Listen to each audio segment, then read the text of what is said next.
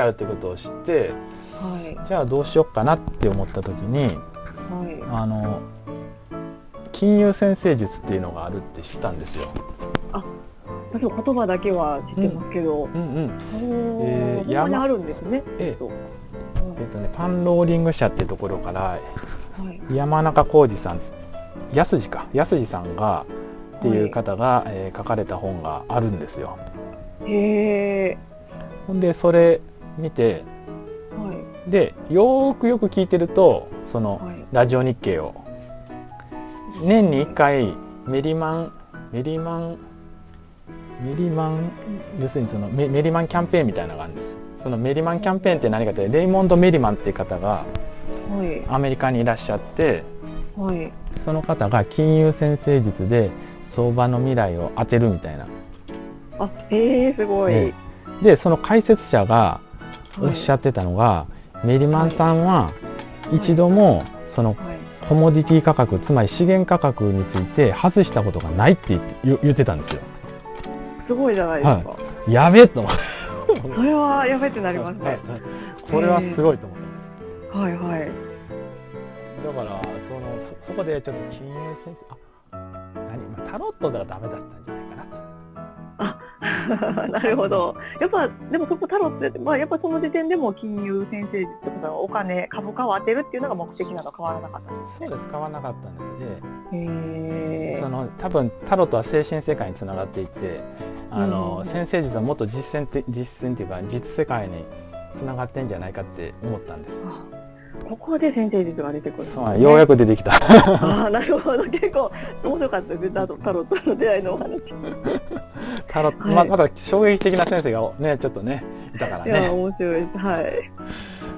それで、えーはい先生術金融先生術勉強したろという気になってはい。ただ問題点がその当時はその僕マンツーマンで教えてもらわないともしくはそういうカルチャーセンター的な感じで教えてもらわないと分かんないなっていうふうに思ったんですよその本読んで。あ本だけ読んではうんうんもうちょっと難しいなと、そうなんです。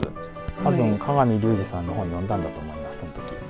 ああそれは現代先生術の、うんうん。その太陽占い太陽星座占いだけじゃなくて、あはい。いろんなんがあるんだっていうふうに思ったのとはい。まあその本読んで一番分かんなかったのが、はい。あのサインとハウスの違いが分かんなかった。何々座っていうのとハウスっていうのが分かんない。ああ、それはなんか分かってるようでみんな実は分かってないんじゃないかなって思うようなところですね。はあ分かります。はいい、はい。ね書いてあること一緒ちゃうかみたいな。1ハウスはおお羊座のこと書いてあるな。2ハウスははい。はいお牛座のこと書いてあるなみたいな思って、そうですよね。うん。どっちが大事なんやと思ったんです。ああどっちが大事なんや。あなるほど。っち優先してて考えんねんこれみたいな。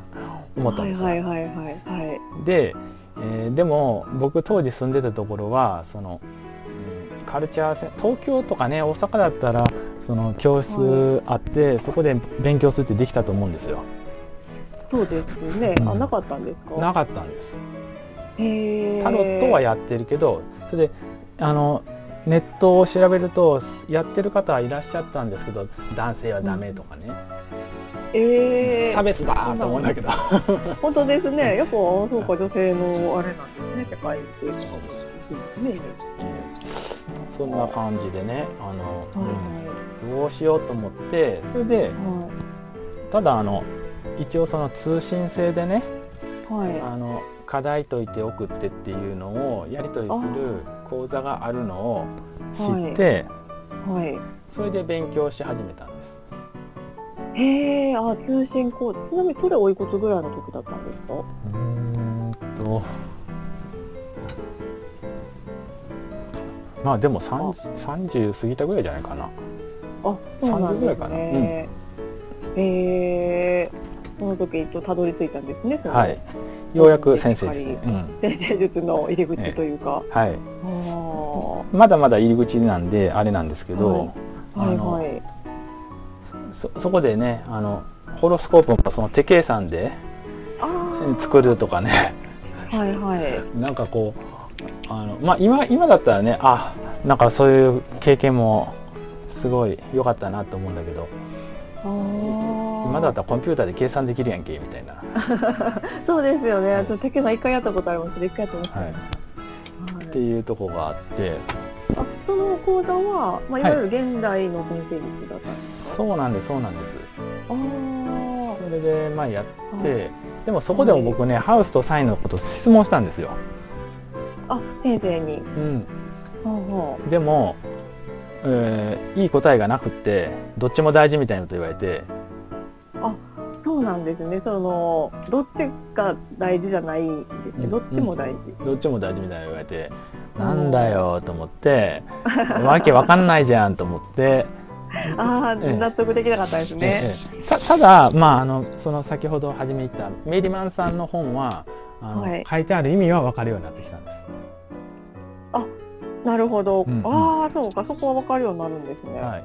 まあそこは良かったなと思うんですけど、はいはい、でも結局分かったのはメリマンさんの書いてあることもはい、あほんまに当たってんのかよみたいな感じに ごめんなさい思っちゃって。えー、それはなんでなんですか、うん、えっとねまずメリマンさん自体が書いてあるんですけど、はい、メリマンさんはそのメリマンサイクルっていう、えー、ものをまずベースにしてます。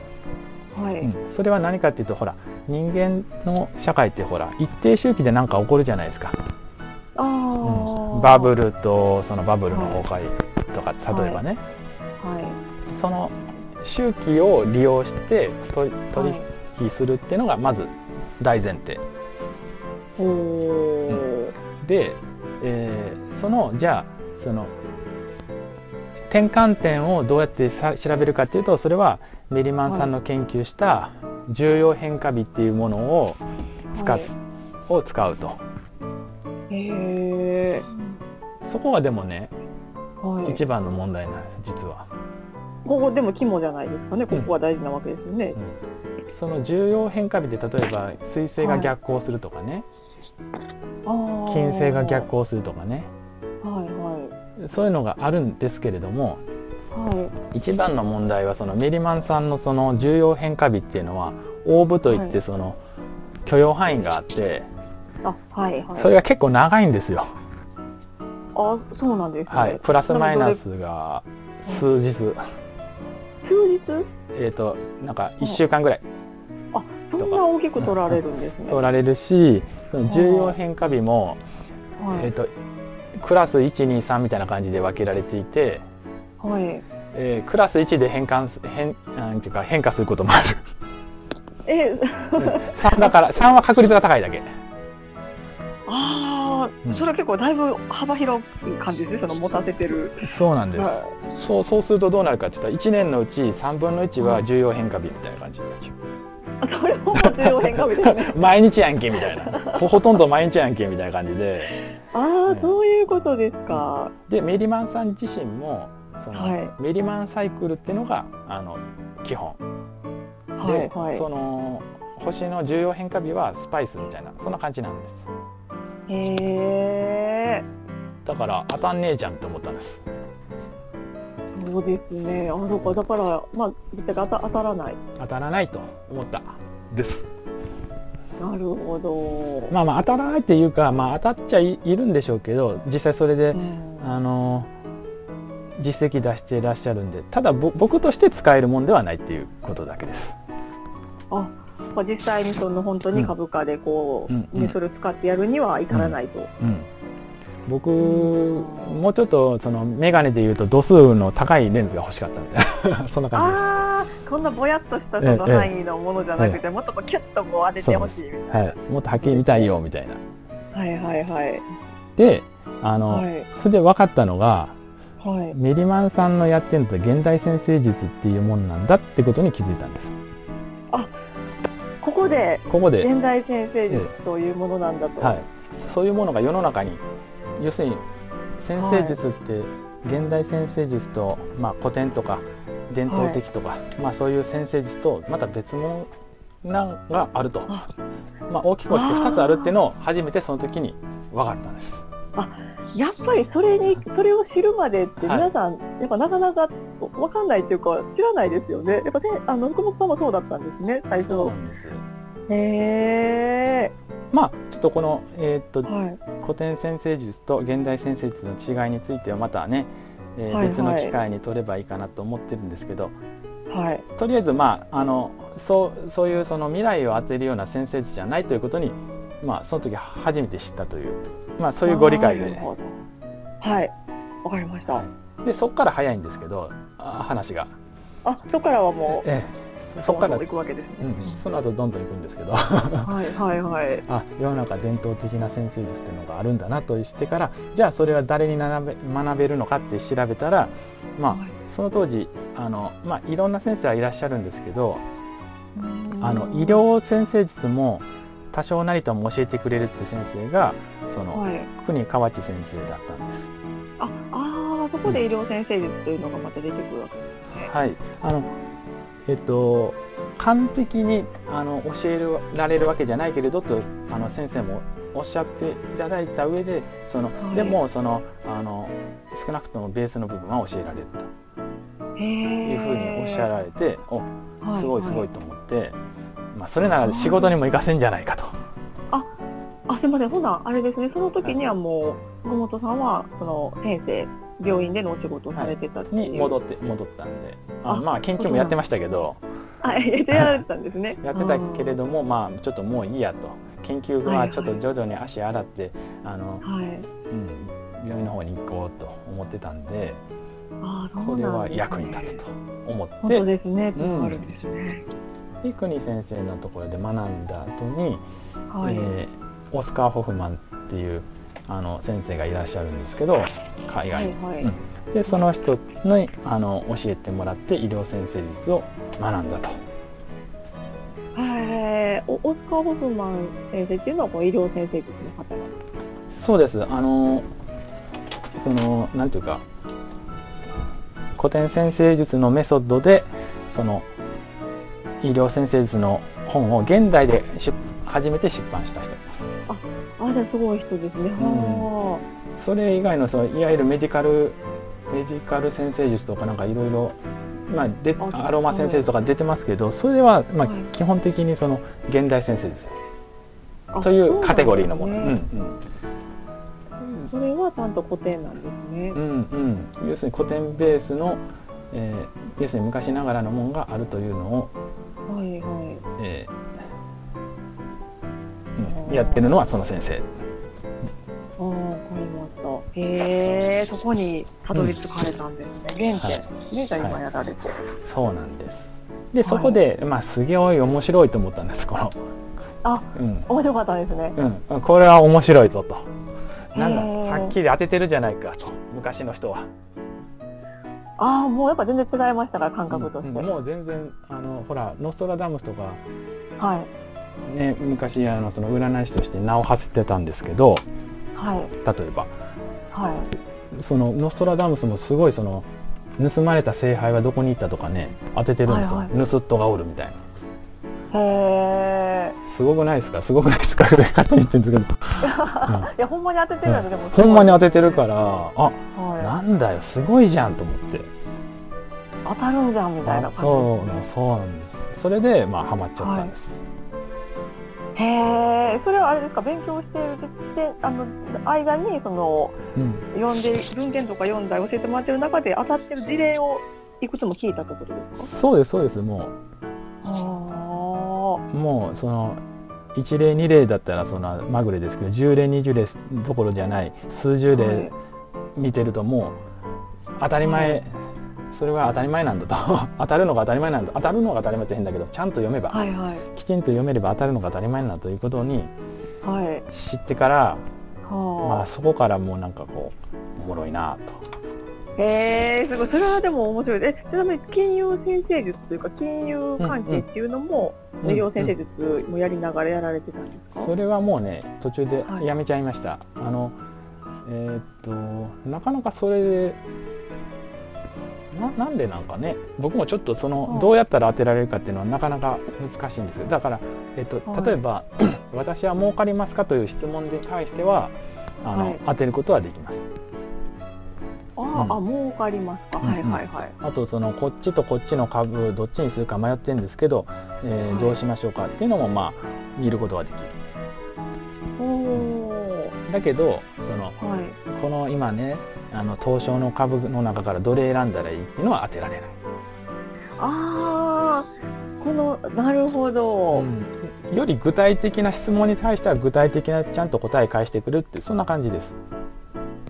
質問が大事ってよく言われますもんね、このええ。ホラーえー少なくともねうん、その買う気もないのにその話聞かれてもまあ当たらん。